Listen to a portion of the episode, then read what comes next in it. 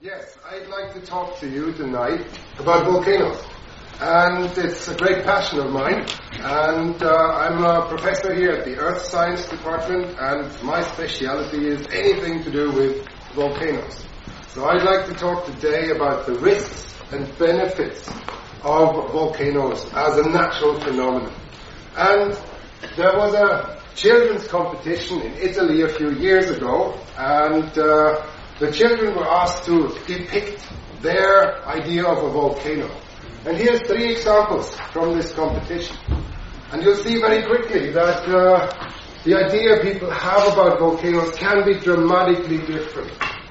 There can be the palm tree volcano, the erupting volcano, and this must be a very junior geologist who can see inside the volcano. So, you get immediately a sense that we all have different perspectives on volcanoes, and I'd like to go through some of them. And uh, I think before I go into details, I'd like to give you a few summary points. What we talk about very frequently in volcano research is the volcano magma system.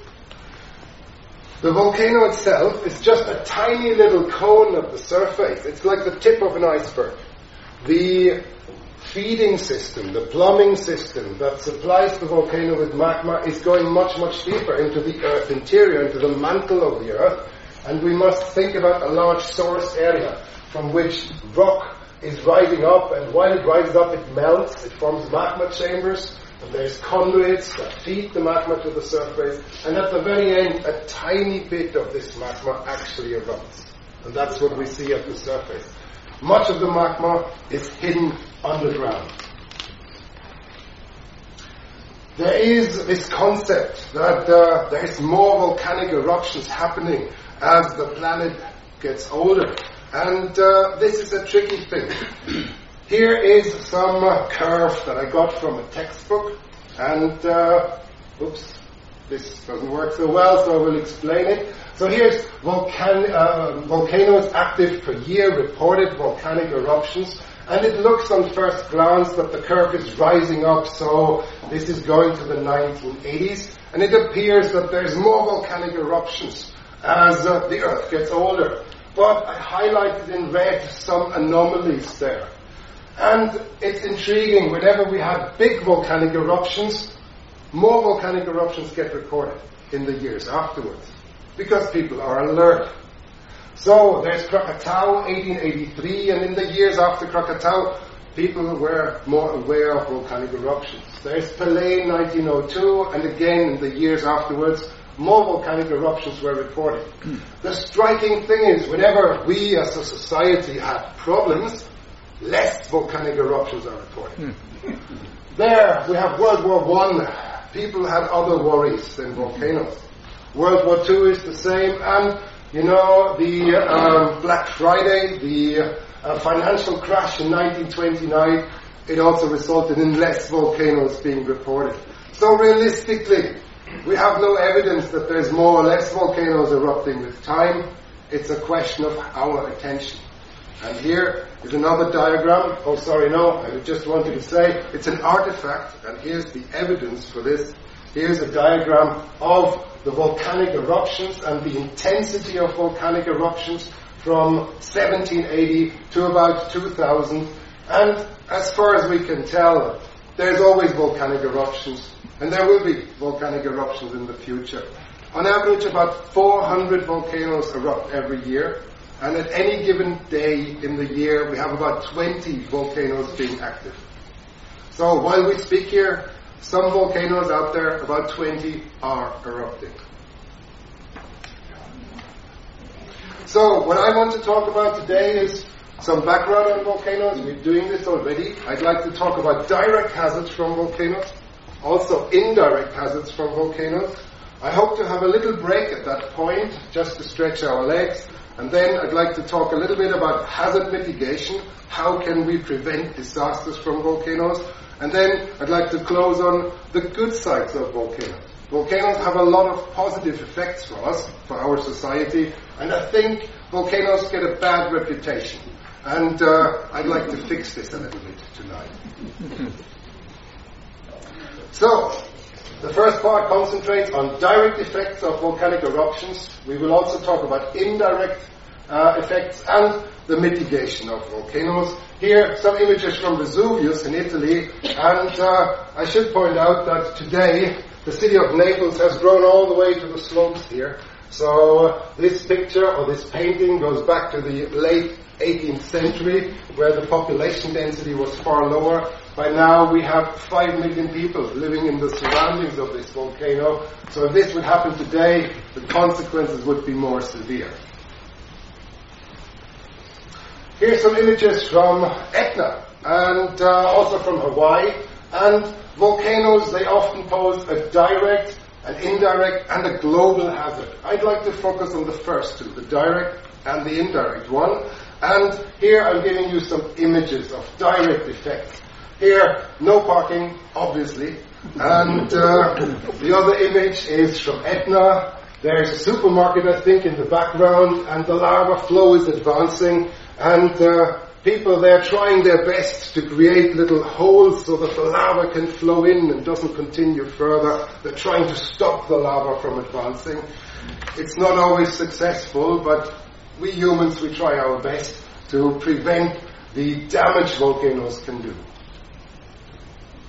So direct hazards, um, they are often really in the few kilometers surrounding the volcano, and the death toll from volcanoes is just very heavily on certain parts of the planet. In particular, South America, Asia, and in Europe, we have very few volcano fatalities. Not many people die from volcanoes. And uh, there is also a difference in dangerous and not so dangerous volcanoes, and it goes back to two very eminent volcanologists, Katia and Maurice Krafft from France, and they decided that there is effectively two simple types. There's black ones and red ones. The black ones are friendly, red ones are not. So, if you know what color your volcano has, you have a good idea how dangerous it gets if it's erupting. And here is the classification. The black ones would be Icelandic type eruptions, Hawaiian type eruption, or Strombolian eruptions, and they effectively produce lava. Lava comes out at a relatively low speed. You can walk away from it if you're a fast walker, and uh, the red ones, they are explosive. There we have a lot more energy in the eruption, and it's not so easy to walk away. It would also not be easy to drive away in some of these eruptions because the clouds, the eruptive clouds would be so fast they can reach several hundreds of kilometers per hour. So once you're caught up in one of those eruptions, escape is very tricky. So I'd like to start with black volcanoes. These are usually basaltic, as we call them. That means they have low silica content and the affected areas are restricted to a few kilometers around the volcano. Up to maybe 10 or 15 kilometers possible, but usually much less than that. So Etna is a good example, Iceland I mentioned, Hawaii is another good example, and uh, these occur locally. They can kill people, but it's very unlikely. If people are alert, if they're trained, usually we don't have many fatalities in these cases. They can, however, affect industry, infrastructure, agriculture. So they are damaging to our society as such, and we need to be aware of this. Mount Etna, for example, um, we have frequent eruptions there, and the land that is covered will take approximately 900 to 1,000 years before it will become soil again. So once we have a lava cover, there's no hope for us to grow anything there for quite a long time. And this can be very devastating for local economies. So here's a beautiful little lava image from Hawaii, and I'm going to show you some more images.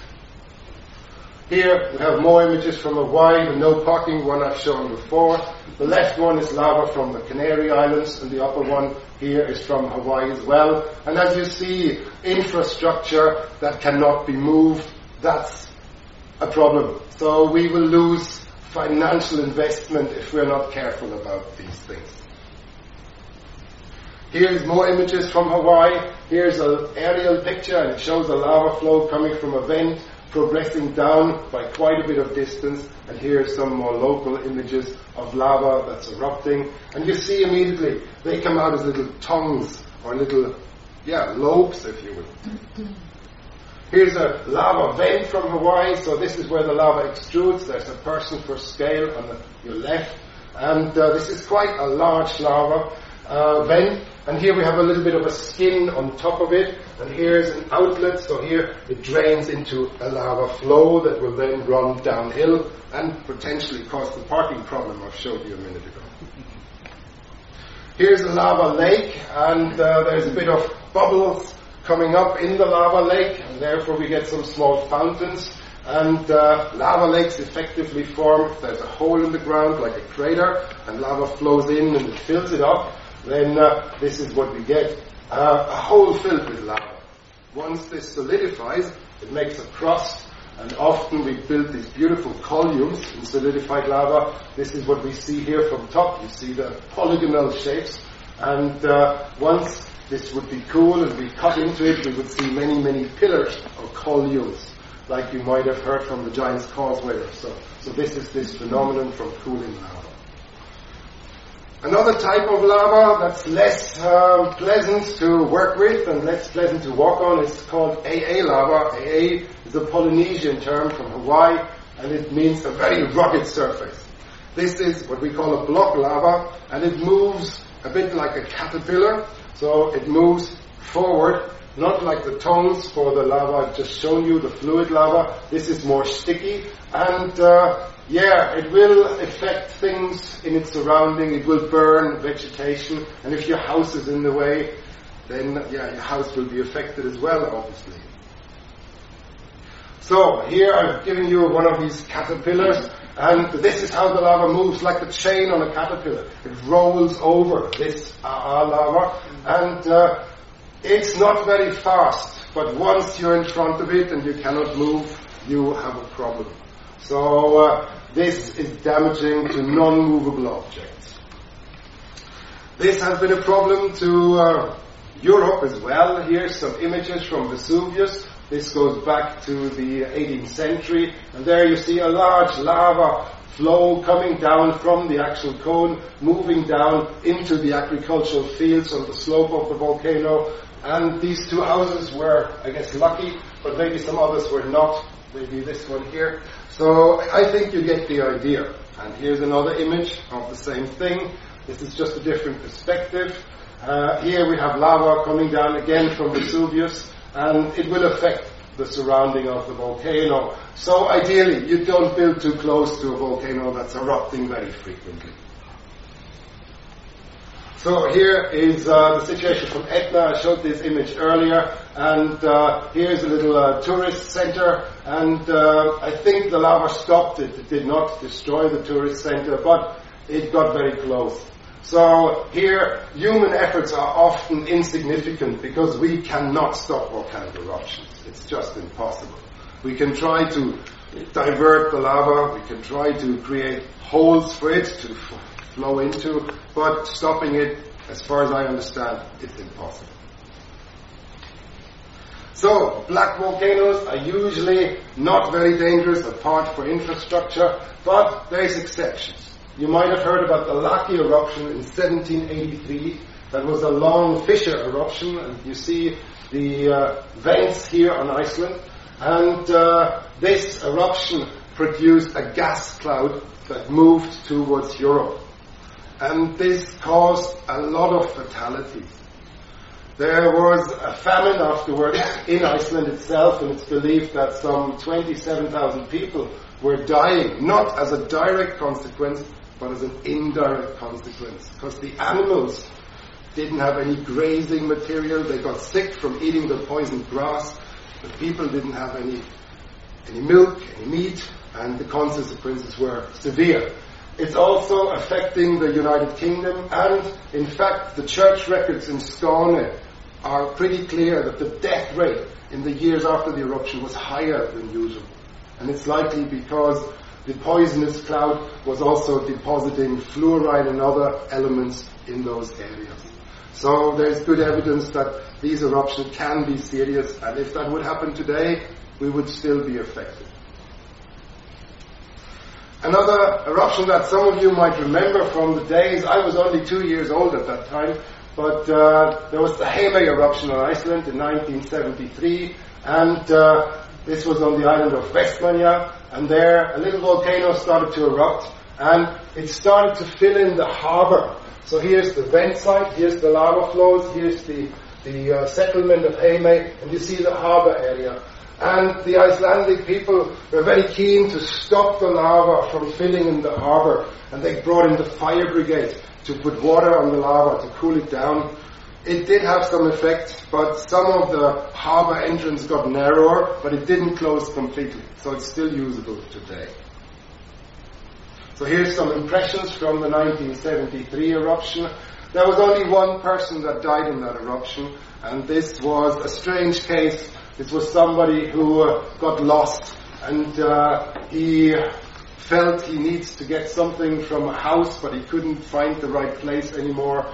And eventually he got into a house, and then there was gas in the house.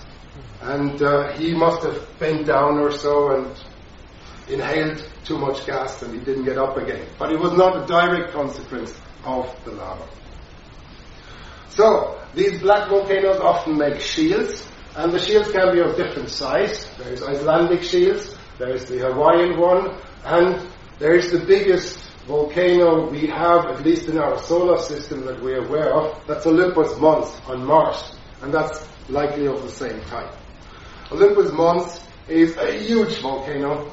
It's 340 miles across, and uh, it's uh, very tall, and uh, here's an image from it. It's got a surface caldera, and to our knowledge, it's the largest volcano recorded. There may be other ones we haven't seen. We cannot see all the surfaces of all the planets in the solar system, but this one we have observed. So, this is the concept of black volcanoes, and I'd like to close that here. Here's again a little summary Icelandic, Strombolian, Hawaiian types, and Vulcanian ones. And apart from immovable objects, they're not so dangerous. There is one exception again, and that is if the magma gets in contact with water, then it gets a big explosion. it's like if you sprinkle water on a hot plate, it might burst out. So this is what happens here. It goes back to the emergence of Surtsey in 1965. There, a volcanic vent started to erupt under the water and it grew larger and larger until it reached the surface. And here you have water inside the vent and the interaction of magma and water can lead to the conversion of water to steam. And when it does so, it will increase in volume and that's causing the eruption or the explosion. When water gets converted to steam, the volume increases factor 1000. And if you have a confined space, this will lead to an explosion. So here's a few impressions from uh, back in 1965 uh, when the island of Surtsey emerged, and the island is still there. Not all islands that emerge will make it. Some of them will be eroded again, but Surtsey is still there, but it's getting smaller every year. And some people say if there's no new eruption, it'll be gone in 50 or 100 years. so the next topic I'd like to delve in is explosive eruptions, and they are a lot more serious. So magma contains volatiles, gases, and these gases are usually dissolved. It's like fizzy water, sparkling water in a bottle. As long as it's under pressure, you only see the water from the outside. Once you might shake it a little and you open it, you depressurize the water. And all the bubbles come out. And if you have shaken it too much, it'll spurt out. It's actually a mini explosion. And that's how it works in volcanoes as well. The gas is very, very important if you have too much gas in the system, it will drive the volcano towards high explosivity. And uh, if you shake it with earthquakes, it doesn't help, it makes it worse.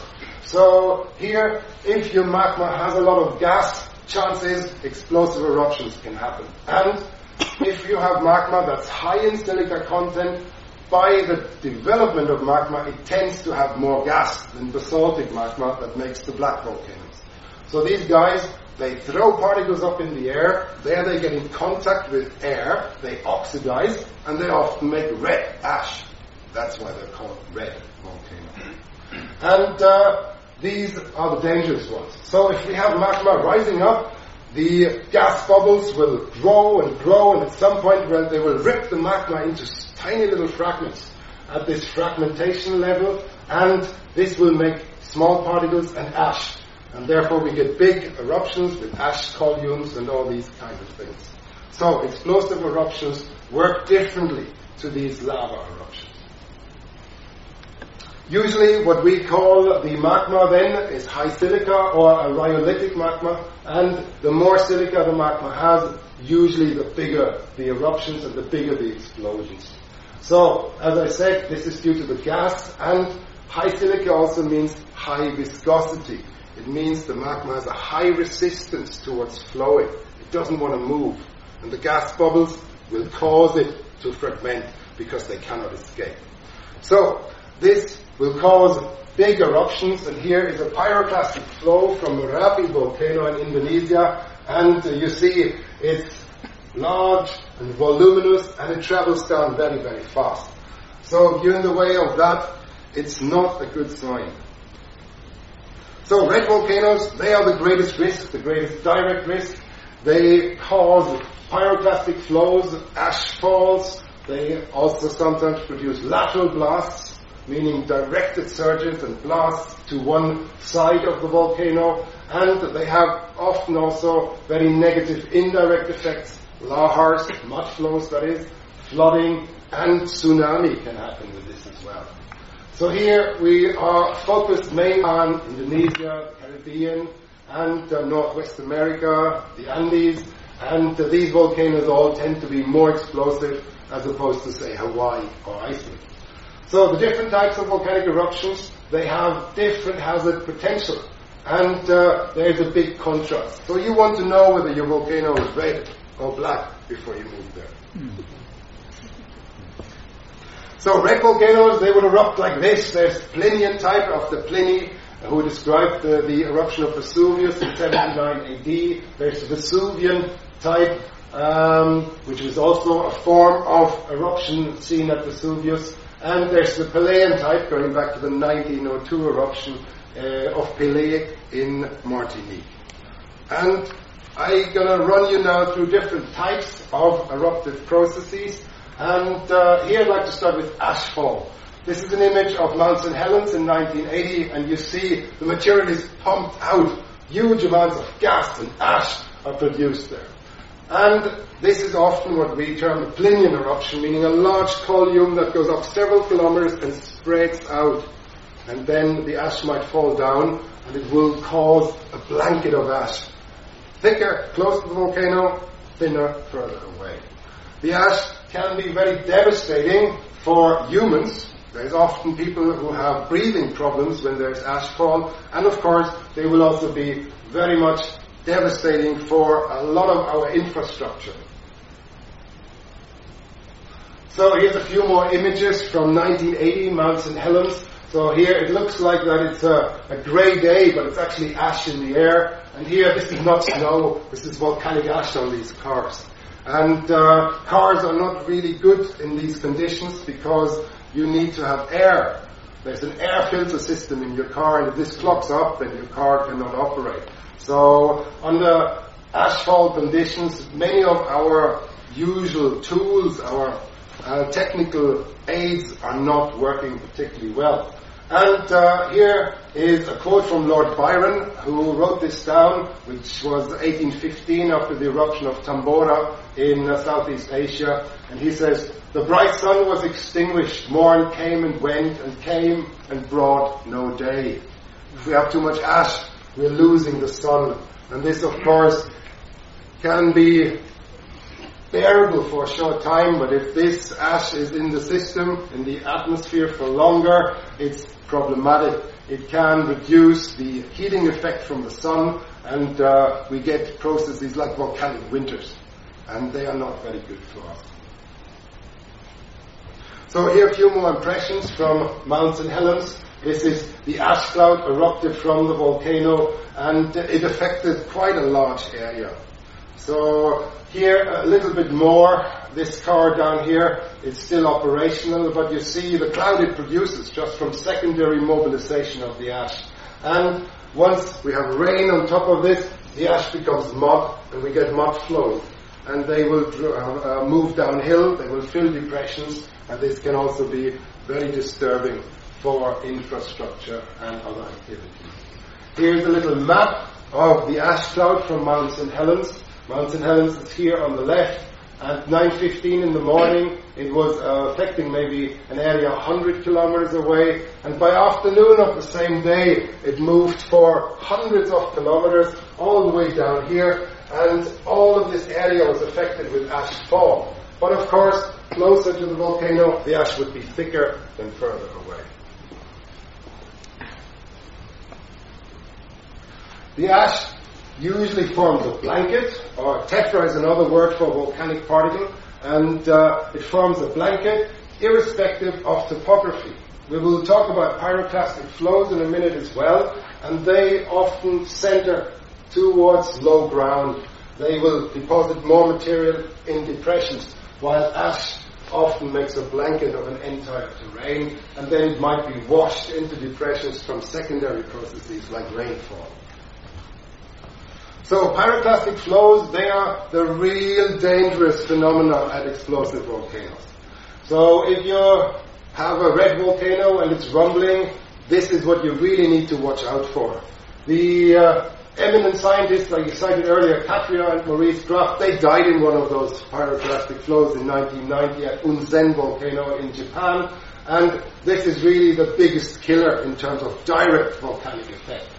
I showed this image before, Merapi, Indonesia. Here is a valley fill from Augustine volcano in Alaska, and you see some people there on the slope of this valley. And the valley, the lower material there, that's all from the ash fall, ash as well as bigger blocks that have been produced by the volcano. So let me give you a sense of how this looks. This is Pinatubo 1991. I understand this car did not make it. So here we have Pelée 1902, and uh, this was taken from uh, by a scientist, Lacroix was his name, and he observed this in August of that year.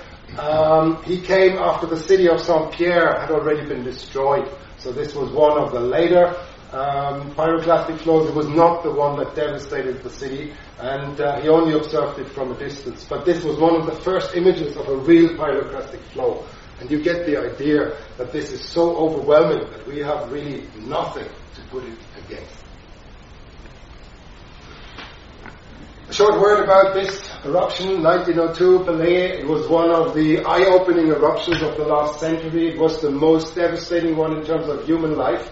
And uh, people didn't really understand volcanoes to the degree we understand it today people tried to evacuate the, um, uh, the city, but the mayor um, he instructed people to stay because there was an election coming up and he didn't want people to leave. It could have upset the whole system.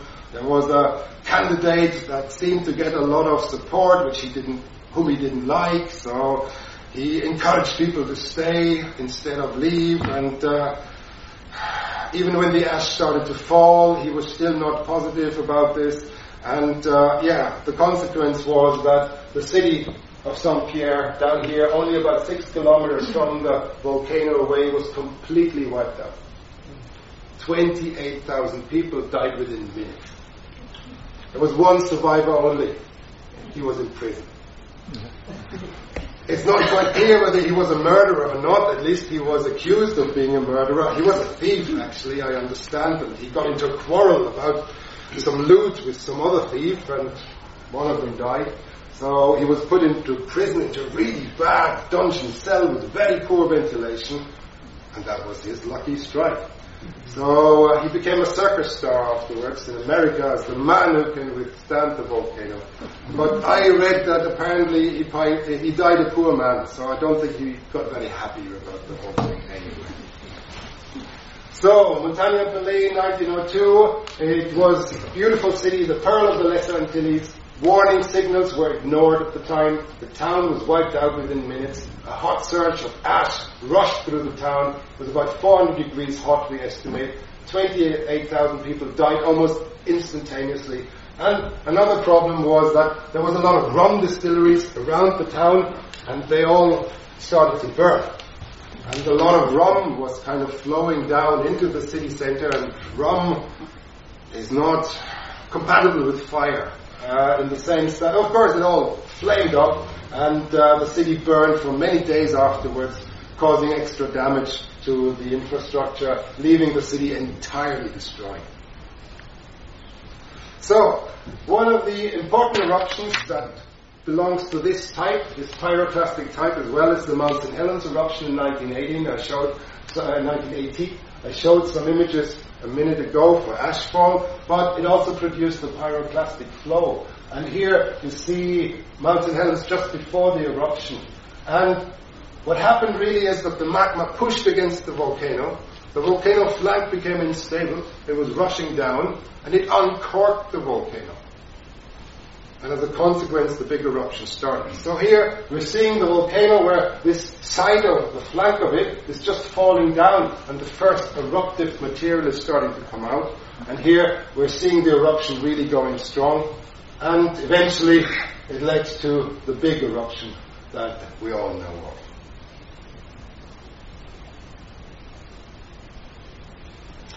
Here's a postcard that I bought in the US a little while ago, and uh, there's a drawing of the volcano prior to 1980 and the volcano today. As you see, much of it is gone, and all of this material would have been thrown away by this massive explosion. And there's a new dome growing inside the volcano right now, so the volcano is regrowing. But it'll take probably several generations before it reaches its proper size again. The uh, area was evacuated in time, not many casualties, but two volcanologists died, and these are two of the volcano heroes. Um, they were stationed there to observe the volcano, and they didn't get out in time. Here we see a lot of the trees in the area, it's a very forested area, were fallen over, and this it was damaging for the forestry in the area, but it was good for volcanology because the trees they gave us a direction of how the ash moved. And this was very, very useful because it allowed to reconstruct exactly what happened.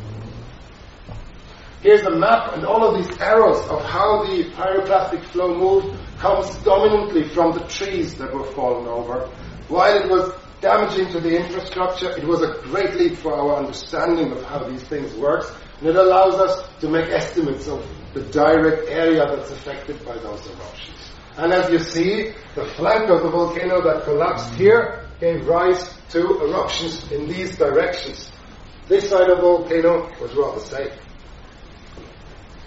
As I mentioned, there's a new dome growing, and here it is. This is the new dome. It's coming out like toothpaste, and it's very slow growing. It's hot, but uh, People can go there. The American geologists have been flying there with a helicopter and trying to get close and take samples and all that. It's possible. And uh, it's a slow process, as I said. It will take many tens of years, if not hundreds of years, until the volcano has reached its former size. But then, likely, it will erupt again. So, the life cycle of a volcano is different to a human life cycle, but they have life cycles after all. Another example I'd like to delve in is Merapi volcano. I mentioned him before, sitting in central Java. Indonesia is uh, spiked full with active volcanoes. It's about 130 of them. Each of these little yellow dots is an active volcano. The Merapi sits right here in central Java next to the city of Yogyakarta with about 3 million people. So here is Merapi on a calm day and uh, several cultural uh, uh, monuments are in the area, and uh, many of them were actually abandoned and covered with ash and pyroclastic material. And uh, people didn't understand this for a while until we witnessed the 2006 eruption of Merapi. And there was a little village called Kaliadem. It was about six or seven kilometers away from the volcano. And uh, I don't know what this thing is there, but well, we have to live with it, I'm afraid. This little box there. But anyway, here's some impression from 2006 in uh, Kaliadem village next to Merapi. And uh, yeah, you get a sense of how little villages can be entirely buried. You get a sense of how Pompeii, for example, in Italy was buried by pyroclastic flows to a point that it was actually forgotten that it ever existed. It was only rediscovered in uh, the 19th century that there was actually a town under the ash deposit from these pyroclastic flows. So this is a really severe effect and in this particular eruption the village was also evacuated but again two people died and they were geologists that were stationed there to observe the volcano. So being a volcanologist at great volcanoes is dangerous. So here's a few more impressions and this is actually the observer the observation bunker. So the two volcanologists were in there and the bunker was covered. So I don't think it was very pleasant in there. They didn't actually get directly affected, but they were indirectly affected. They were buried alive, unfortunately. So these pyroclastic flows, they can take different forms. The Plinian eruption with a high column. Then we have a boil over situation where it's a bit like a pot of water that boils over. And then we have the blast uh, this is, for example, when one side of the volcano gets unstable, as we've seen for Mount St. Helens. And uh, these are the main types of explosive eruptive deposits. If you've ever been to the Canary Islands on holiday, on Tenerife, for example, you see that these deposits are widespread there. And, as I said earlier, they fill topographic depressions. And here you see a channel or a former valley in the hillside, and it's been completely filled with these light-colored pyroclastic materials, very pumice-rich, and uh, well, we must assume that life on the island would have been wiped out by these eruptions because they were very large, and indeed there is uh, fossils in some of these deposits. This is the giant canary rat. It was about this size, and it's believed that it is no longer there. It's, it's extinct partly from eruptions and partly because the local Aboriginal people, they like this for dinner. So, the rat isn't existing anymore, but uh, we have fossil bones from it from these pyroclastic deposits. So I'd like to talk a little bit about indirect effects, and uh, here they can be very dramatic as well, and uh, they can cause a lot of disruption and also loss of life. And one of the major phenomena here is mud flows, lahars, that's an Indonesian term. Lahars, they form when volcanic material mixes with water, like volcanic ash. It can be rainwater, it can also be meltwater from snow and things like that. And we get these fast moving mud flows. They have the runniness of water, but they have the density of concrete. And if you're hit by a wall of water that's got the density of concrete, it will be damaging. So rivers of mud are reported in these situations. The most pronounced example that I'm aware of, the most serious one is Nevado del Ruiz in Colombia. And uh, here we had hot ash uh, that mixed with snow and it traveled downhill for about 70 kilometers. And there was the city of Armero and uh, yeah, this is where the mud flow came down. Here was the city, and the city got completely entrenched in this mud, causing something like 20,000 people to die, and most of the city was severely devastated. Here's some impressions from the city, all drowned in mud. The big drama about the Armero event was that the USGS, the US Geological Survey, had worked there a few years before and they made a prediction and they said the area in orange is a danger and the areas in brown are likely going to be affected by mud flows. And they identified that the city of Armero is right in the middle of this. But the mayor of Armero, he wasn't very interested in this. So it didn't, didn't fit his overall policies, so he ignored these things. And when the eruption happened, this is the lower map, of course the city got wiped out. So the drama here is that we could have prevented this, but we failed to do so because of other interests. Another example, um, which likely could have not prevented, but uh, this is uh, um, an example from New Zealand. The volcano of Ruapehu had a little eruption, and uh, there was also a little breakage in the crater lake, and the water of the crater lake washed down the hillside and uh, created a mud flow, and the mud flow took out a railway bridge, and a train came. And uh, this was the big express from uh, Auckland to Wellington, and uh, the bridge was gone. And 151 people died. It's a national monument in New Zealand. If you ever get to the North Island of New Zealand, you can visit it. So there is the monument that's reminding people of this disaster. The uh, bridge was actually not very high, but uh, well, the train could obviously not make it over, and here's some impressions of how the situation looked back then. So here's Ruapehu Crater Lake, and you can see the water in there, and you can get the idea that this can spill over and wash down. Here's an image of Ruapehu from a distance, and here is the disaster monument that I visited a few years ago when I had a chance to go there. the uh, tragic side is that uh, if you look at the rock record, and back in the 1950s, people were likely not aware, but if you look at the rock record in the area, there is loads of deposits that come from Lahars. This was my Hayakar at the time, so for scale. And look at the big boulders and the mud matrix. So the area is affected by these kind of events, and nowadays people know. So they are trying to stay clear of this. Another aspect that I think is important is tsunami. There's different types of tsunami. There's tsunami that come from earthquakes, and there's tsunami that come from volcanic eruptions. And uh, tsunami is a Japanese word, and Japan was very frequently affected by tsunami that come from the Pacific, partly from Hawaii, but also from earthquake out in the Pacific. And the Fukushima event was a tsunami, likely not by a volcano, but by an earthquake and uh, it affects these low-lying areas in places like Japan. These waves can be very large, and uh, there is not much we can do about them apart from stay clear of it. And uh, one of the most disastrous tsunami I'm aware of is the one from Krakatau in 1883 in the Sunda Strait. And the volcanic eruption wasn't very nice, but the tsunami was really critical and it's believed that it wiped out something like 300 villages, killing something like 36,000 people.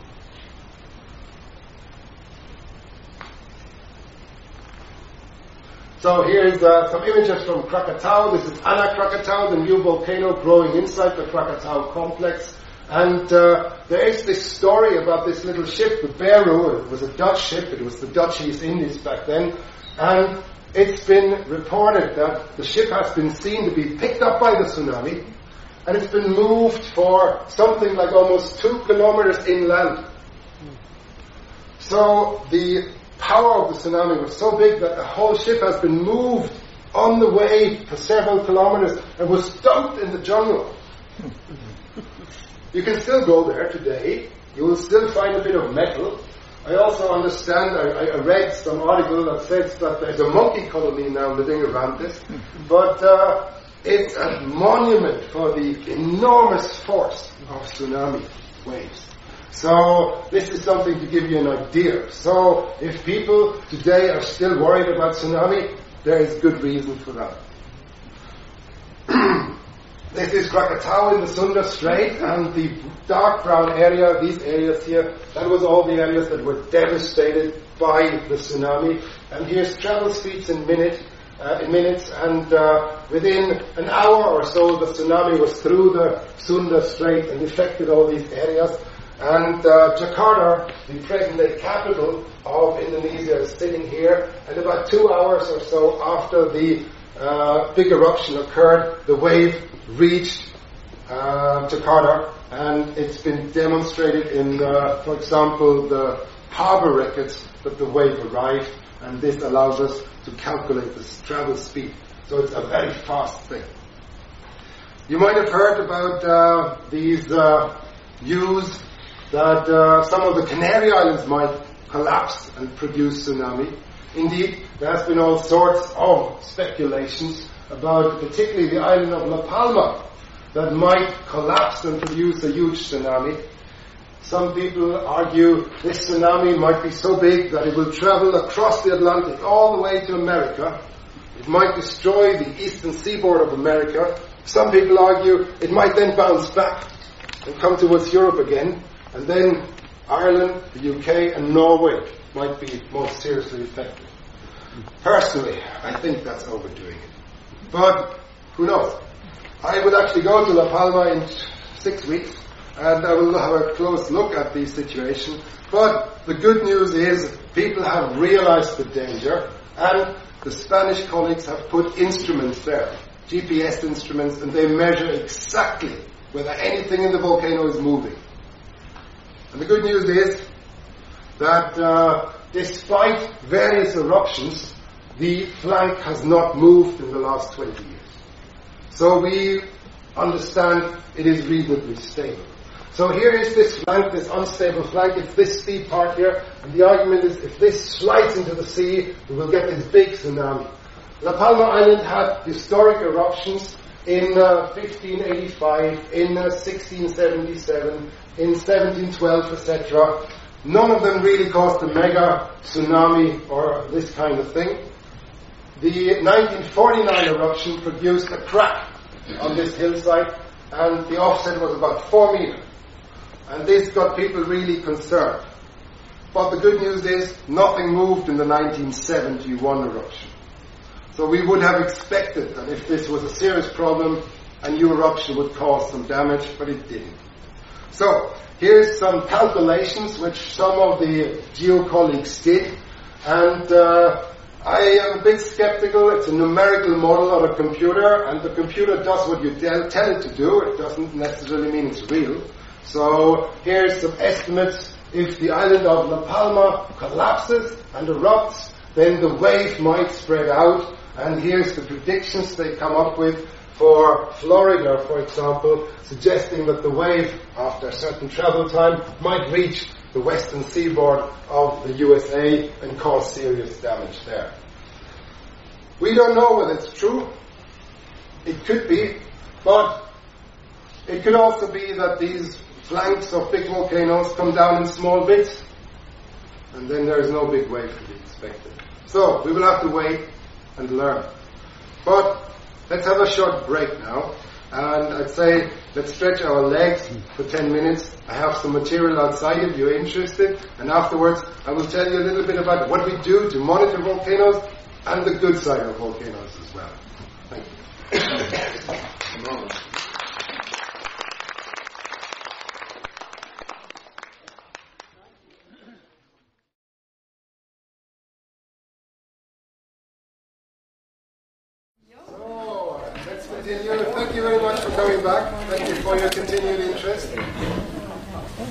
And the second part of this evening's uh, uh, presentation will be on hazard mitigation and how we monitor volcanoes. And in addition, I will talk a little bit about the positive sides of volcanoes because personally I think volcanoes, as most of us as well, have good sides and bad sides. Like humans, like most things. And uh, we want to harvest the good sides, we want to stay away from the bad sides. So, here is a postcard I also bought in the US. And uh, this is the city of Seattle. And just in the backdrop of Seattle, some 20 odd kilometers away, is Mount Rainier. Mount Rainier is one of the big friends of Mount St. Helens. It's a very similar type of volcano to Mount St. Helens. Mount Rainier can erupt. The uh, colleagues in America have looked at the volcano very carefully and they argue one side of the volcano is not very stable. It might actually experience a similar fate to Mount St. Helens 1980. Only Mount St. Helens didn't have any big cities in its near or direct surrounding. This is different from Rainier. I don't want to even imagine what would be happening in Seattle if this volcano erupts on a large scale. And uh, the American colleagues really need to be well prepared for these things, and I trust they are. and the volcano is extensively monitored for exactly that purpose. There's people watching the volcano every day of the year. So, volcanic hazards and what we can do about it, the mitigation. And by the way, we tried to get rid of this black spot. Very sorry, it's uh, some some of the um, um, the background things in the screen that seem to be broken. It's not much I can do about it, so we have to leave it. But it's obvious that we have no tools to stop volcanoes, so we can only attempt to understand them and stay away from the dangerous episodes of volcanoes we generally need to monitor volcanoes on a long term because volcanoes have a different life cycle to humans.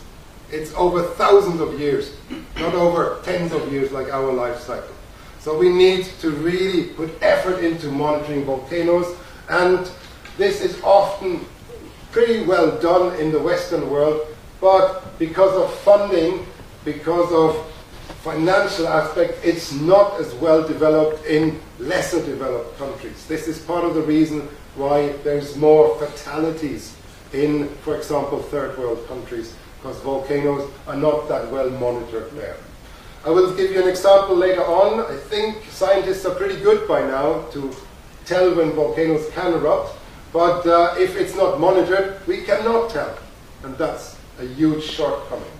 So, we uh, have to go back a little bit, and uh, one of the first volcano observatories that was really in action for a long term was the observatory at Vesuvio, and it was established in 1871. So you can see the building to the top left and Vesuvius in the background. And back in those days, it was effectively a scientist with some binoculars or so watching the volcano. Whenever there was some activity, he would give alert.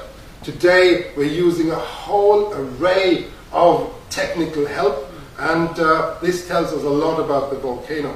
So, in the early days, it was really just watching it and reporting if there was anomalous activity. But for that, to assess whether you have anomalous activity, you need to check what is the normal activity. You need to have a background behavioral check before you can say this is anomalous or this is dangerous. So for this, we need to monitor these things long term. Here's a few impressions of the old building. It's now a museum. It's no longer operational, but I visited a few years ago and you can still go there. Nowadays, everything is in a larger building, which is all computerized, but uh, this makes a nice little excursion on a Sunday afternoon if you're really interested in volcanoes. So, volcano monitoring, it requires professional and systematic work on volcanoes. First of all, what geologists do, they look at the rocks, they map the area, and then they predict what areas are dangerous and what areas are not dangerous. What we also do is we check the seismicity. It's like the pulse of the volcano. Is there earthquakes? Is there more earthquakes than there used to be? Is there less earthquakes? This will tell us something. It's the intensity of earthquakes changing. Another one is the tilt or deformation. Are the flanks of the volcano bulging out or not? We can nowadays measure this with GPS, with uh, satellite instruments, for example, and uh, we know reasonably well whether there is deformation at a flank of a volcano or not. We can also look at the gas flux and whether the chemistry of the gases changes. Often, if we have more sulfur coming out with the gas, it's a good chance that there's new magma arriving. And this is giving us an indication. If the gas gets hotter, this is also a good indication that there may be fresh magma in the volcano. Then the temperature in general. I've just talked to uh, someone outside, and the person was saying at Hekla in Iceland, they get a good idea whether the volcano is becoming active due to the water disappearing. And indeed, if it gets hotter, the water will evaporate from crater lakes or rivers close to the volcano, and this can be an indication as well. And uh, then there's all sorts of other effects, like the magnetics will change, the electric resistivity will change, and there's some very old style methods, like the animals will move away. They're smarter in this concept than most of us, so they know when something is getting unpleasant. They can smell it in the air and they can feel the shaking of the ground. They're not magic, they're just having senses that uh, are well tuned in for these phenomena. And uh, once you see animals moving away, like at Merapi, I've seen it once that when the volcano gets active, the monkeys move out, move out of the jungle. So they know this is not pleasant. And uh, so these are all indications we can take to understand volcanoes better. So here's the first example, that's the mapping. And I showed this example a little while ago. This was Armero in um, South America, Nevado del Ruiz, erupted 1985. And the mapping was entirely correct. The hazard areas were correctly identified, but it wasn't implemented. So the problem is not just that we can uh, understand, uh, that we can find the evidence, we also need to create societal structures for implementation of these things. Otherwise, understanding it is not the best use. Here, a few kind of simple sketches on these other phenomena, seismicity, the tilt, and the gas emission, and uh, then also heat flow. So we need a team of specialists, of scientists who monitor these things on a almost 24-7, on a full-time basis, and they must be ready to give alarm. And once there is an alarm, we must have procedures in place. We must know what to do. We must have places where refugees can go, where they will be taken care of. There must be supplies for them. So if you live in a volcanic area, the um, municipalities, they need to have real measures in place to cope with these things. There was um, a big eruption in uh, Indonesia in 2014. Uh, it was on Valentine's Day, this is why I remember it so well. And uh, the eruption resulted in uh, the evacuation of 80,000 people within something like two hours. It's a huge logistical task and feet to accomplish this. Some people did die after all, but this was more from accidents on the roads and things like that. So even places like Indonesia in Southeast Asia, which is by no means on our standard in terms of development, they have gone pretty good at evacuations and having these things in place. So this is very important. You need to be prepared. It's not something you can just do. So, seismicity. This is measuring earthquakes, the shaking of the ground. And I'm not a seismologist, but uh, here's some old uh, seismometer. And uh, you know this all from movies. Once the needle goes really crazy, then you know there is some big earthquakes happening, and this is what we measure. If your earthquakes get more intense, this is getting more serious. Here is a plot from the USGS. Here's the number of earthquakes per day over a certain period. And uh, here you see, this was in this case March 13th to 22nd, and the number of earthquakes got really crazy here, and that's a good indication that something is not right. That's a good time for thinking about, hmm, maybe we want to evacuate soon. Another thing people do is uh, measuring of the tilt of flanks, and you can do this with laser, or nowadays we can do it with uh, satellites. You don't have to actually go there anymore. So the volcano tends to grow bigger, tends to bulge out once we have an impeding eruption, and it often sinks down in itself a little bit once the eruption has stopped. So you can actually start to get a feeling for when the eruption might get less strong once the flanks are moving in again. and as I said, these days we're doing this with radar measures. So this is a technology uh, called radar interferometry. And here the satellite that flies over a certain place like a volcano takes images every so often. And once you overlay them, then you get these interferograms and they tell you how much deformation you have. So here is change in millimeters and uh, you will find that certain areas deform more strongly than others. And if this reaches a certain threshold, you can give alert and you can start to evacuate. Monitoring of uh, gas and temperature is very important. This is uh, in Indonesia at Papandayan volcano. I have a piece of sulfur outside. This is from this place. And in this particular case, the fumarole that was uh, giving off gas here was 211 degrees hot and uh, if you were to go there every day and measure this, and you would find that, oh, now it's 350, the next day it's 400, that would give you a serious indication that something is happening there. This is from the peak of Merapi volcano, also in Indonesia. And uh, here we start with gas and quite an elaborate effort. And then once you have the gas in a little container, you can bring it to the laboratory and analyze it. And if you do this once a month or so, you will get a baseline. And if you have any variations on the baseline, that's good indication that something might be happening at the volcano sooner or later.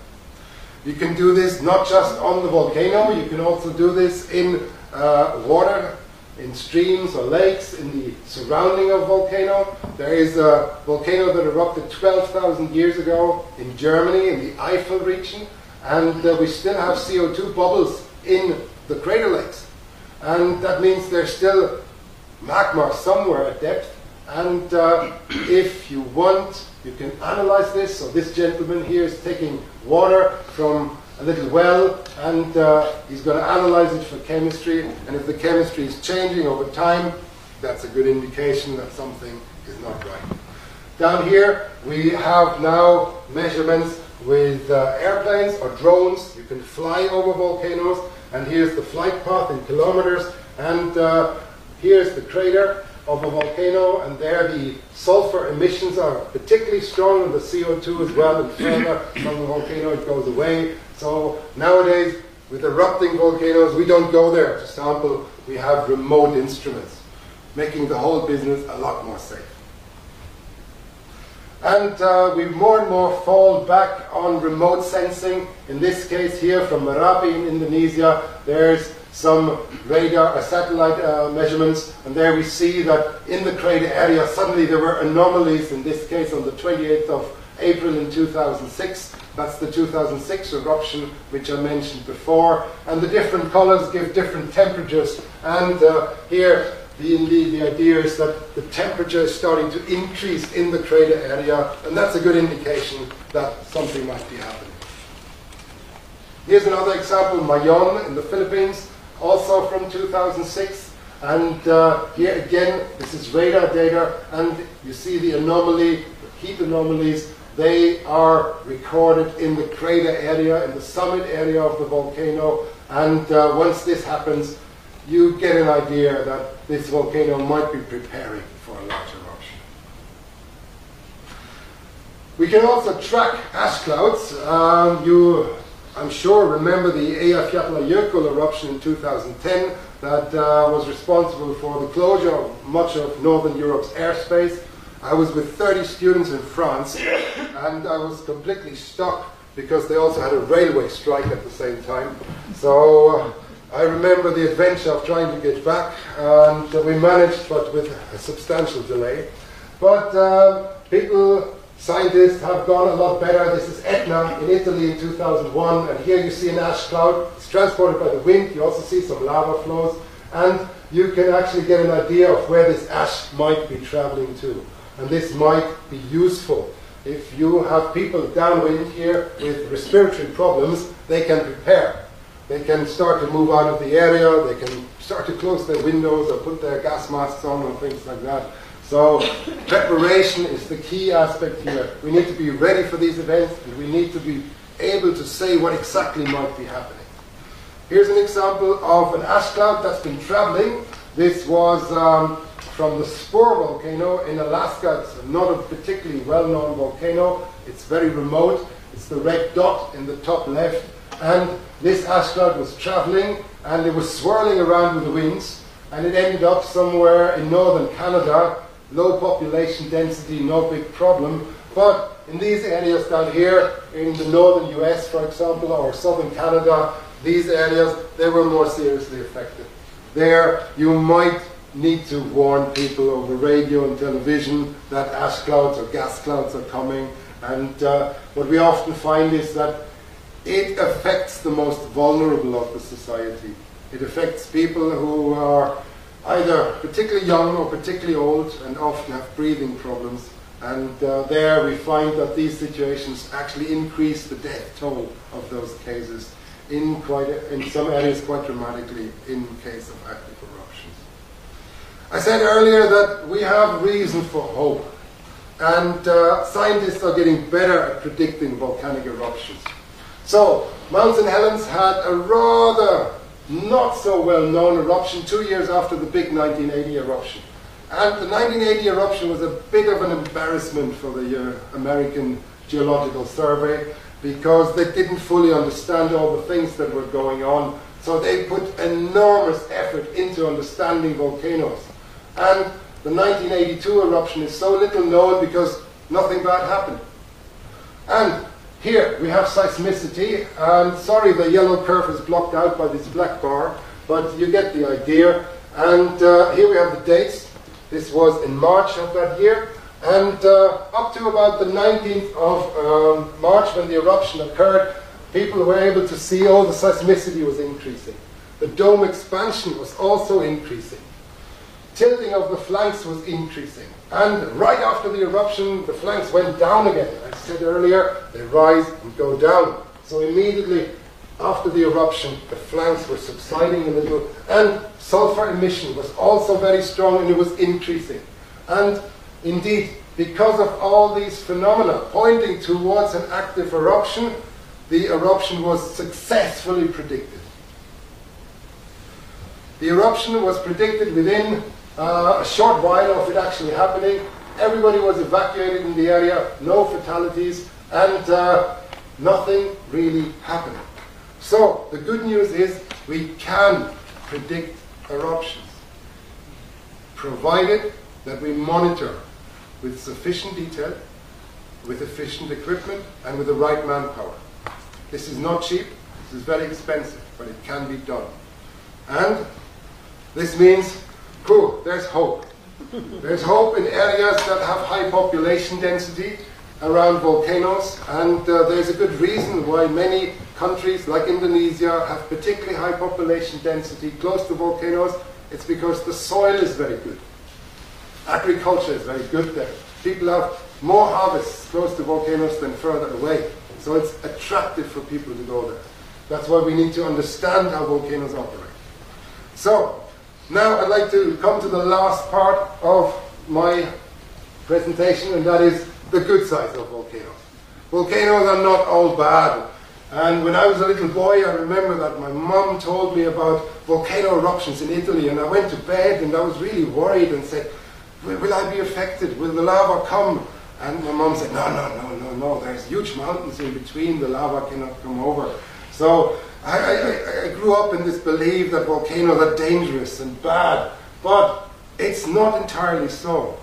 There is, as I just said, volcanic ash that is harmful when erupted, but it's very good for agriculture. Volcanic ash has a lot of nutrients and it allows to grow a lot of things. Let me stress, over 70% of coffee is grown on volcanic soil. So if you drink your cup of coffee tomorrow morning, you may think of this. Most of it has grown on volcanic material. Then, volcanic geothermal energy is very important. We are getting better at harvesting this, and this is relatively clean energy. Uh, the Indonesians are starting huge projects now to try to harvest this, to become less reliant on fossil fuels. Um, New Zealand is very good at this. Iceland is very good at this. In fact, believe it or not, Iceland has the highest banana production in Europe. You wouldn't think of Iceland being a place for growing bananas, but in the greenhouses that are heated by geothermal energy, this is where it's possible. So, volcanic rocks are also very good for building. We have a long tradition of using volcanic materials to create buildings. And I'll show some examples in a minute. And not to forget, many of our ore deposits, many of our metals come from volcanoes. And uh, with a little bit of pride, I'm going to tell you now that I got an email yesterday saying that I got an article accepted in a very prestigious uh, journal, and uh, the article is about Kiruna. And uh, I'm proposing in this article that Kiruna has formed under a volcano. And the article will now be published. So, I believe, and maybe there's other opinions out there as well, but I believe there was a big Kiruna volcano a long time ago here in Sweden and it produced the ore that is now so vital for Sweden's economy. So, they have also an added benefit because, as Mr. Darwin said, volcanoes produce the most beautiful scenery in the world. so there is also an uplifting aspect to this, and I'll talk about the, some of these examples now in the last part of my presentation. So, you probably know about this. Obsidian, and I have a sample outside, has been one of the main and first tools for humans in order to make arrowheads, spearheads, because once it breaks, it's very sharp. And there is a lot of surgeons today that still prefer obsidian blades to metal blades because they're sharper. So, in societies without metal, this was the way to create cutting tools. And humans have been very good in exploiting this. So, without volcanic eruptions, this would not have been possible. So, we must be aware that taking the skin of a bear or so requires a cutting tool. And we wouldn't have been able to settle in areas where it's particularly cold without having these tools.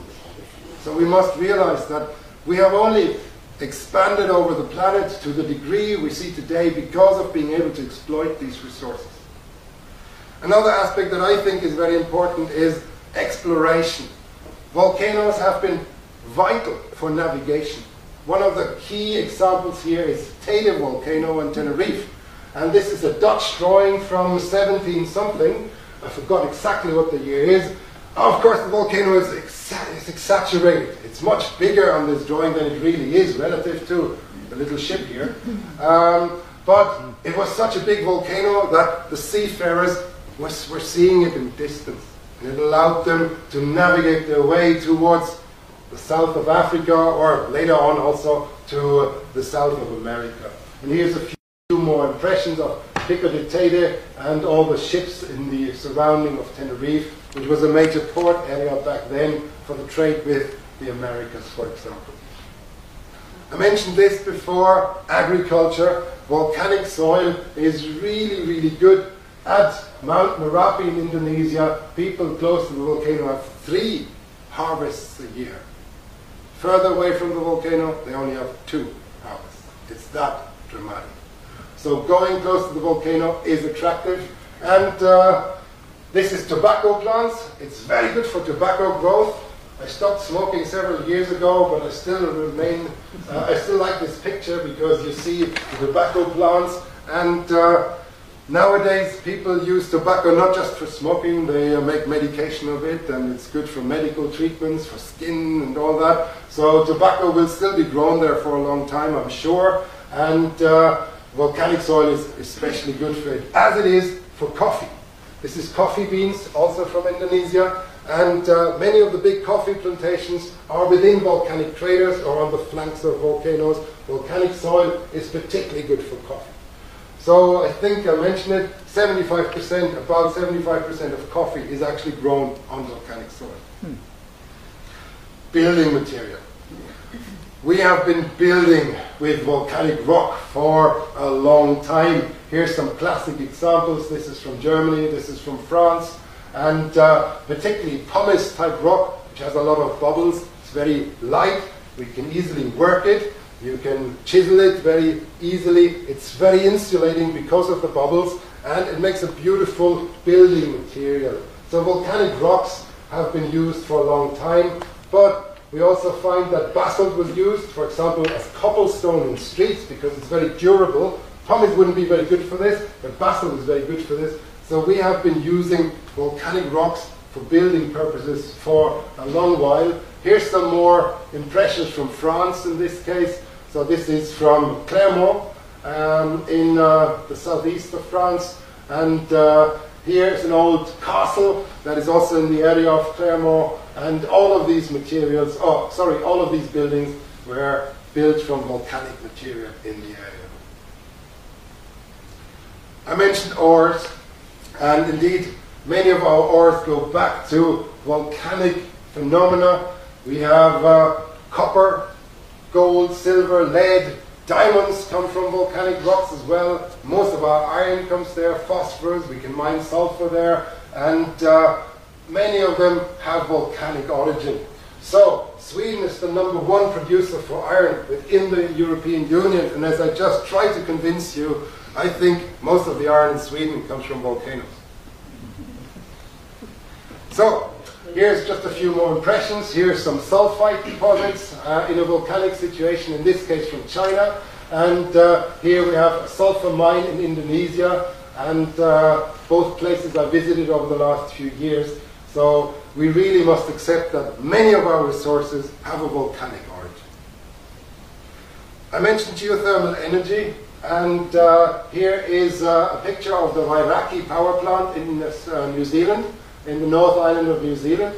And uh, there's other ones in Indonesia, in New Zealand, etc. And here we can harvest the steam as well as the heat and it's used for district heating. It's also used for creating electricity. And here's a little idea of how such a power plant works. We often pump water close to the magma reservoir. The water gets heated up, like in a steam engine, and then it drives a turbine high up, and we can make electricity One problem, though, the volcanic vapor, the steam, it contains little particles, and they start to crystallize. And this is a pipe from Wairakei and after using the pipe for however long, the pipes clog up. They close. So they have to be replaced.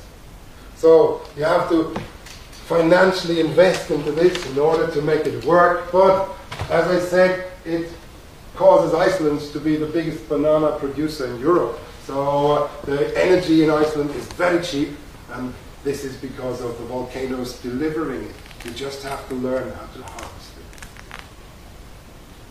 Here's an interesting phenomena. This is a volcanic crater in the Cape Verde Islands. This is a little island republic of uh, Africa. And uh, here in the Cape Verde Islands, uh, this volcanic crater is exploited to make salt. It's close to the coast, and the rim of the crater is between the volcanic crater and the ocean. And they dug a big tunnel between the ocean and the crater. And via this lever system, they can open and shut it so they can have seawater coming in, and then they shut it, and then they just let the seawater evaporate until they have salt. And once the salt is moved out, they open the shutter again, water comes in, and they close it again. So it's a huge salt production there. And uh, here's a few more impressions from this Salinas that I visited a few years ago. And you get the idea, you can do this in little lagoons like this as well, but with this volcanic crater, we have this large area, and it's producing most of the salt used in the Cape Verde Republic, to my understanding. So, very economically useful little situation.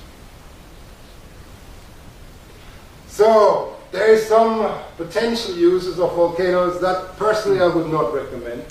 And uh, mm-hmm. people have often asked, would it be possible to combat global warming by triggering volcanoes. I mentioned volcanic winters earlier, so there can be a cooling effect after large volcanic eruptions. So we could cool the Earth by creating more volcanic eruptions, so some people argue. Personally, I'm skeptical. Volcanoes are complicated beasts, and ooh, once we start volcanic eruptions artificially, I don't think we have the means to stop them. And uh, also, we don't really understand the climate so well, so we don't fully understand volcanoes. So messing around with systems where we're not really on top of things, I'm not a big fan, but it's been discussed. And in theory, it might help. But we might need a few more hundred years to really be on top of this game. There has also been speculation now whether we can prevent volcanic eruptions by drilling into volcanoes and letting them cool out more quickly. To be honest, I don't want to be a drill worker at an active volcano and drill a hole in there. So I, I think it's very dangerous. So, to my understanding, in my mind, at the moment, we should stay away from those things until we understand more. But it's fun to discuss these aspects. So, the last point uh, I'd like to talk to you about is culture and society.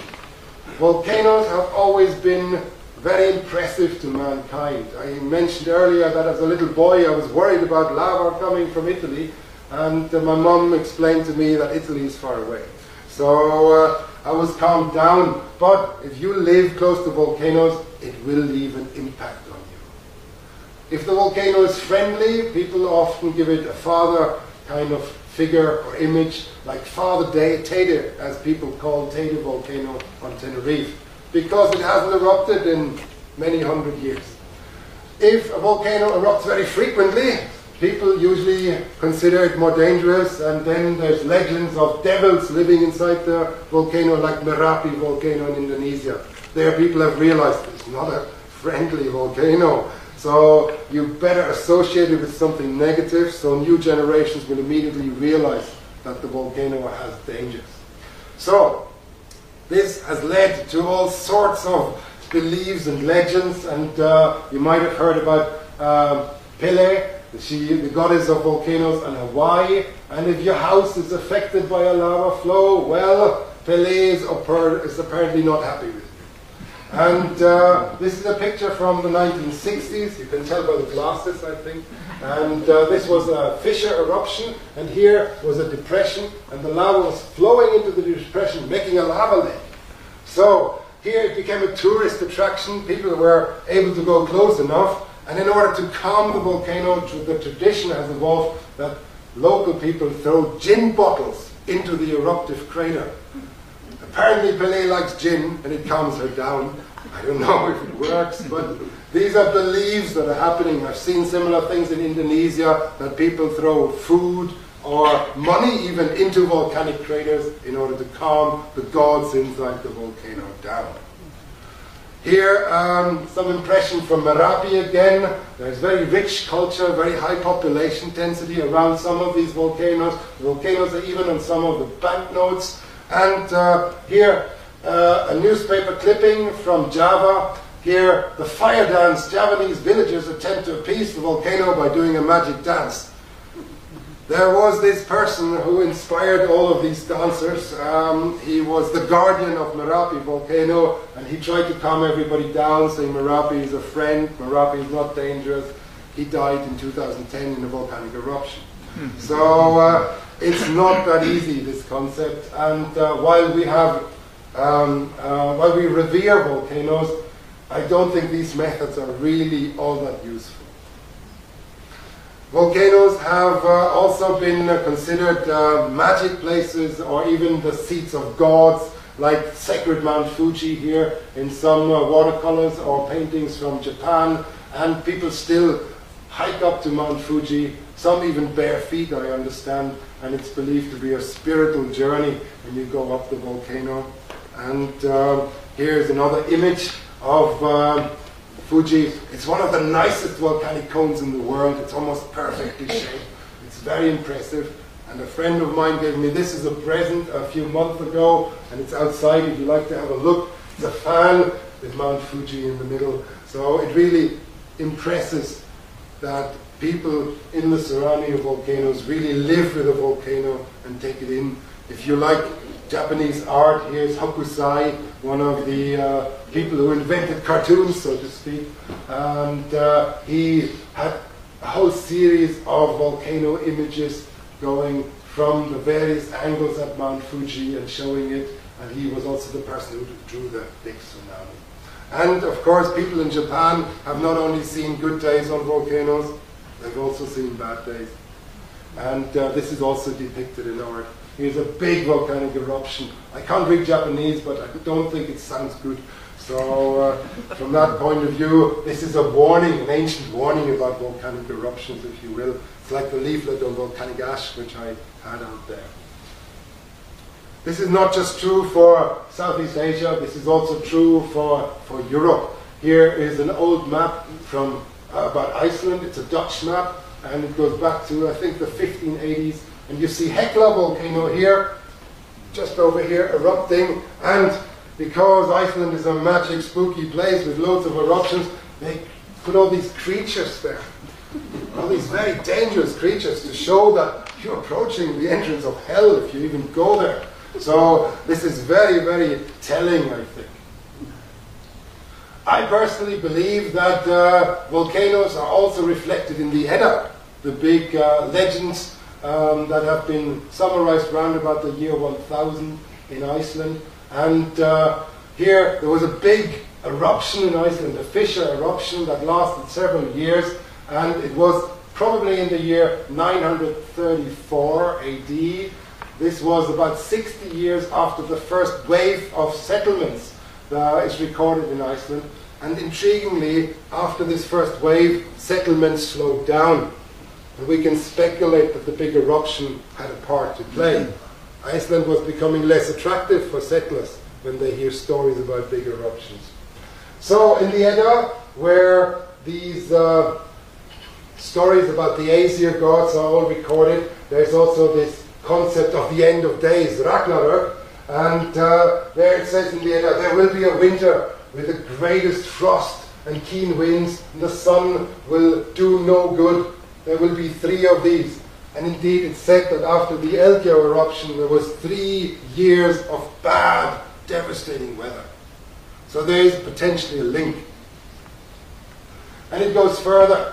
In the Edda, it also says, The sun will turn black and the land will sink into the sea, the brightest stars will vanish from the skies, fire will rage forth, and the flames will lick heaven itself. Boulders will slam together so big that trolls will tumble, and man will tread the path to hell. I think it's a perfect description of a big volcanic eruption. And uh, I believe some of the inspiration for the end of days has come from volcanoes. And you might say, oh, this was just the fantasy of somebody who had too much uh, ale. But uh, there's another chronicle here from northern Germany, the Saxon Chronicle, which says that in the years just before the death of King Heinrich, uh, which was actually 936, many signs occurred. The mountains of the north are said to have erupted flames in many places, and the brightness of the sun itself seems to have diminished. So we have independence reference for these events round about the time of the Eldgjá eruptions. This was my Iceland example, and in Italy there is a religious connotation about eruptions as well. Here you see various drawings, uh, religious drawings, um, with volcanoes in the background. I guess it's the hope that uh, religious or the belief to higher uh, beings can help the volcano to calm down. And uh, here, this is very interesting. These are some pressed medallions from 1873. Uh, thanks to my colleague Francis here, who supplied this image. And here you see, I guess it's the Pope at the time, and here is uh, St. Mary. And uh, these were pressed into liquid lava. So during the eruption, people would go there with their stamps and they made these things, these medallions from liquid lava, beautiful souvenirs. And here's another image from this kids competition, right from the beginning of my presentation. And this little kid at least believes that volcanoes have all sorts of nasty creatures underneath that really feed the eruptions. I don't know if this is true, but um, um, this is Vesuvius today in an image, and here's some historical images of Vesuvius. Vesuvius has a new volcano forming inside an older crater, and uh, this is what you see here. So this is the new cone, and this is the old crater. And I'd like to kind of show you a little bit of Vesuvius through the ages uh, for the next few minutes. I should point out that it's been a very important place for volcanology as well as for European culture for various reasons. So here's another religious aspect. This artist here has uh, tried to calm the volcano down with, uh, with praying, I guess. I'm not sure it worked, but it's what people do. They associate higher powers very frequently with volcanoes.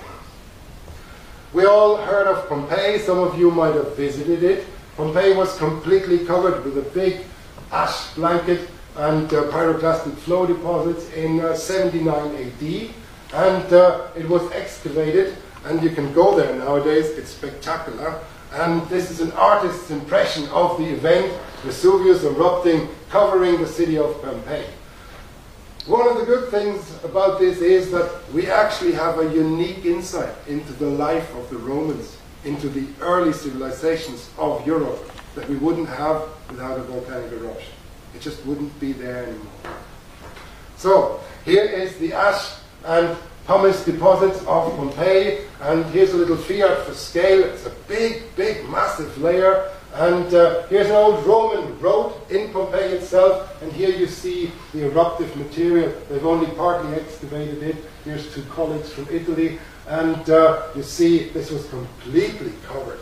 So nothing left. Indeed, as I said, the place was actually forgotten. People had no idea anymore that it existed. So the monitoring there goes back a long time. Here, 1684, we have an eruption at Vesuvius. We have the young crater to the right, the old crater to the left. And believe it or not, you have surely heard about Spartacus, the uh, gladiator who became a rebel.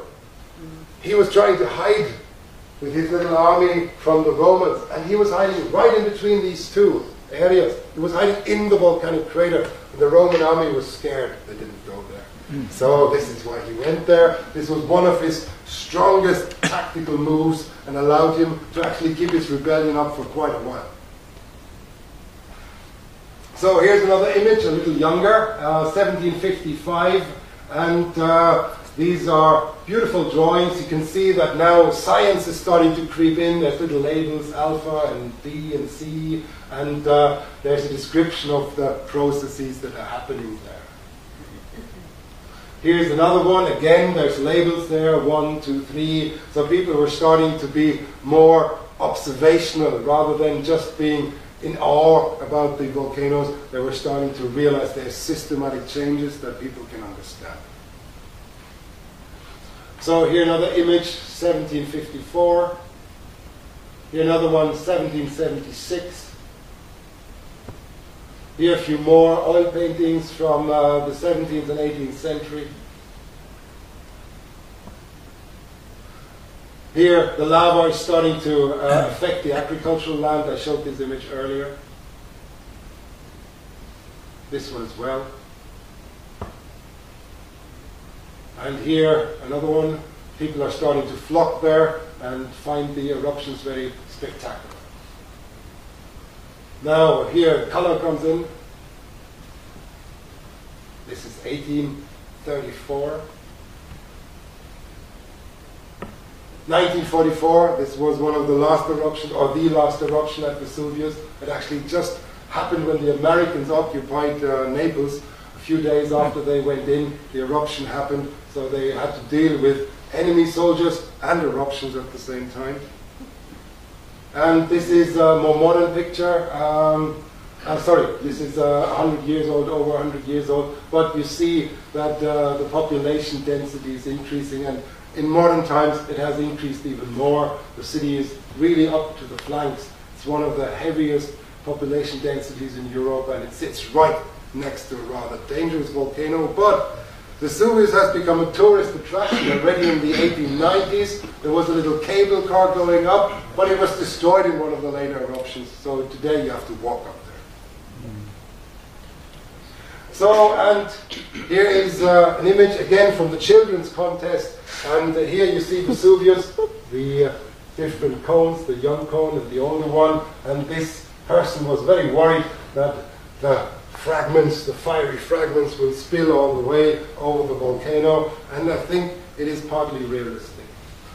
Pompeii, uh, mentioned it before, it has uh, a huge impact on our understanding of Roman life, how the civilization in Europe evolved, and although these people suffered dreadfully, and I feel terribly affected when I see these images, we must also realize that we have learned so much. There's a Roman McDonald's. This was a little kind of kitchen area where you could just walk in and have a food and uh, these things. So we really have gained enormous understanding of how life worked back then. In addition to these things, volcanoes have, of course, inspired all sorts of thinkers. And uh, here we have Jules Verne, who wrote this journey to the center of the earth, and he entered the center of the earth pathway at Snæfellsjökull on Iceland, and he came out in Stromboli.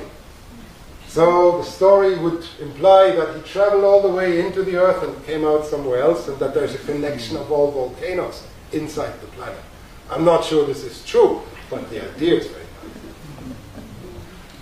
One of the first volcano movies I watched as a little boy was this, Oops.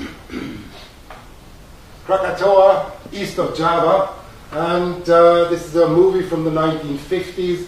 Well, sadly, they haven't done their homework because Krakatoa is actually west of Java. But anyway, um, it's, uh, it's a catastrophe movie, and um, it had big sales back in the 50s and 60s, uh, uh, in the 60s, I believe. But uh, I watched it again a little while ago, and I didn't like it so much anymore.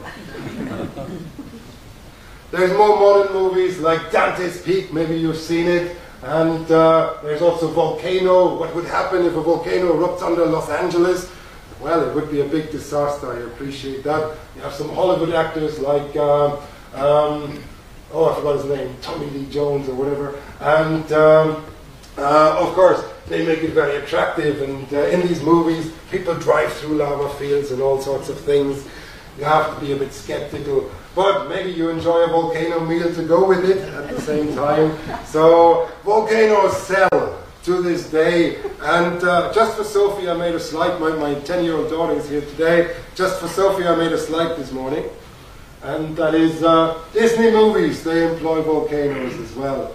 Maybe you've seen this Vaiana movie. It's about a Polynesian girl and uh, her helper here. And uh, they are exploring the islands in the Pacific, and uh, they are facing Jakar, the lava monster. And uh, Jakar is uh, a very dangerous kind of creature, and uh, it makes these islands. And once the islands are made, they become green, like the impression up there. So, what I like about this movie is that it really encapsulates the two sides of volcanoes. There's the construction and the construction isn't always pleasant. And then there's the destruction, which we think of as a nice thing. But what actually happens is once you have a green island, erosion has started. The deconstruction of an island has started.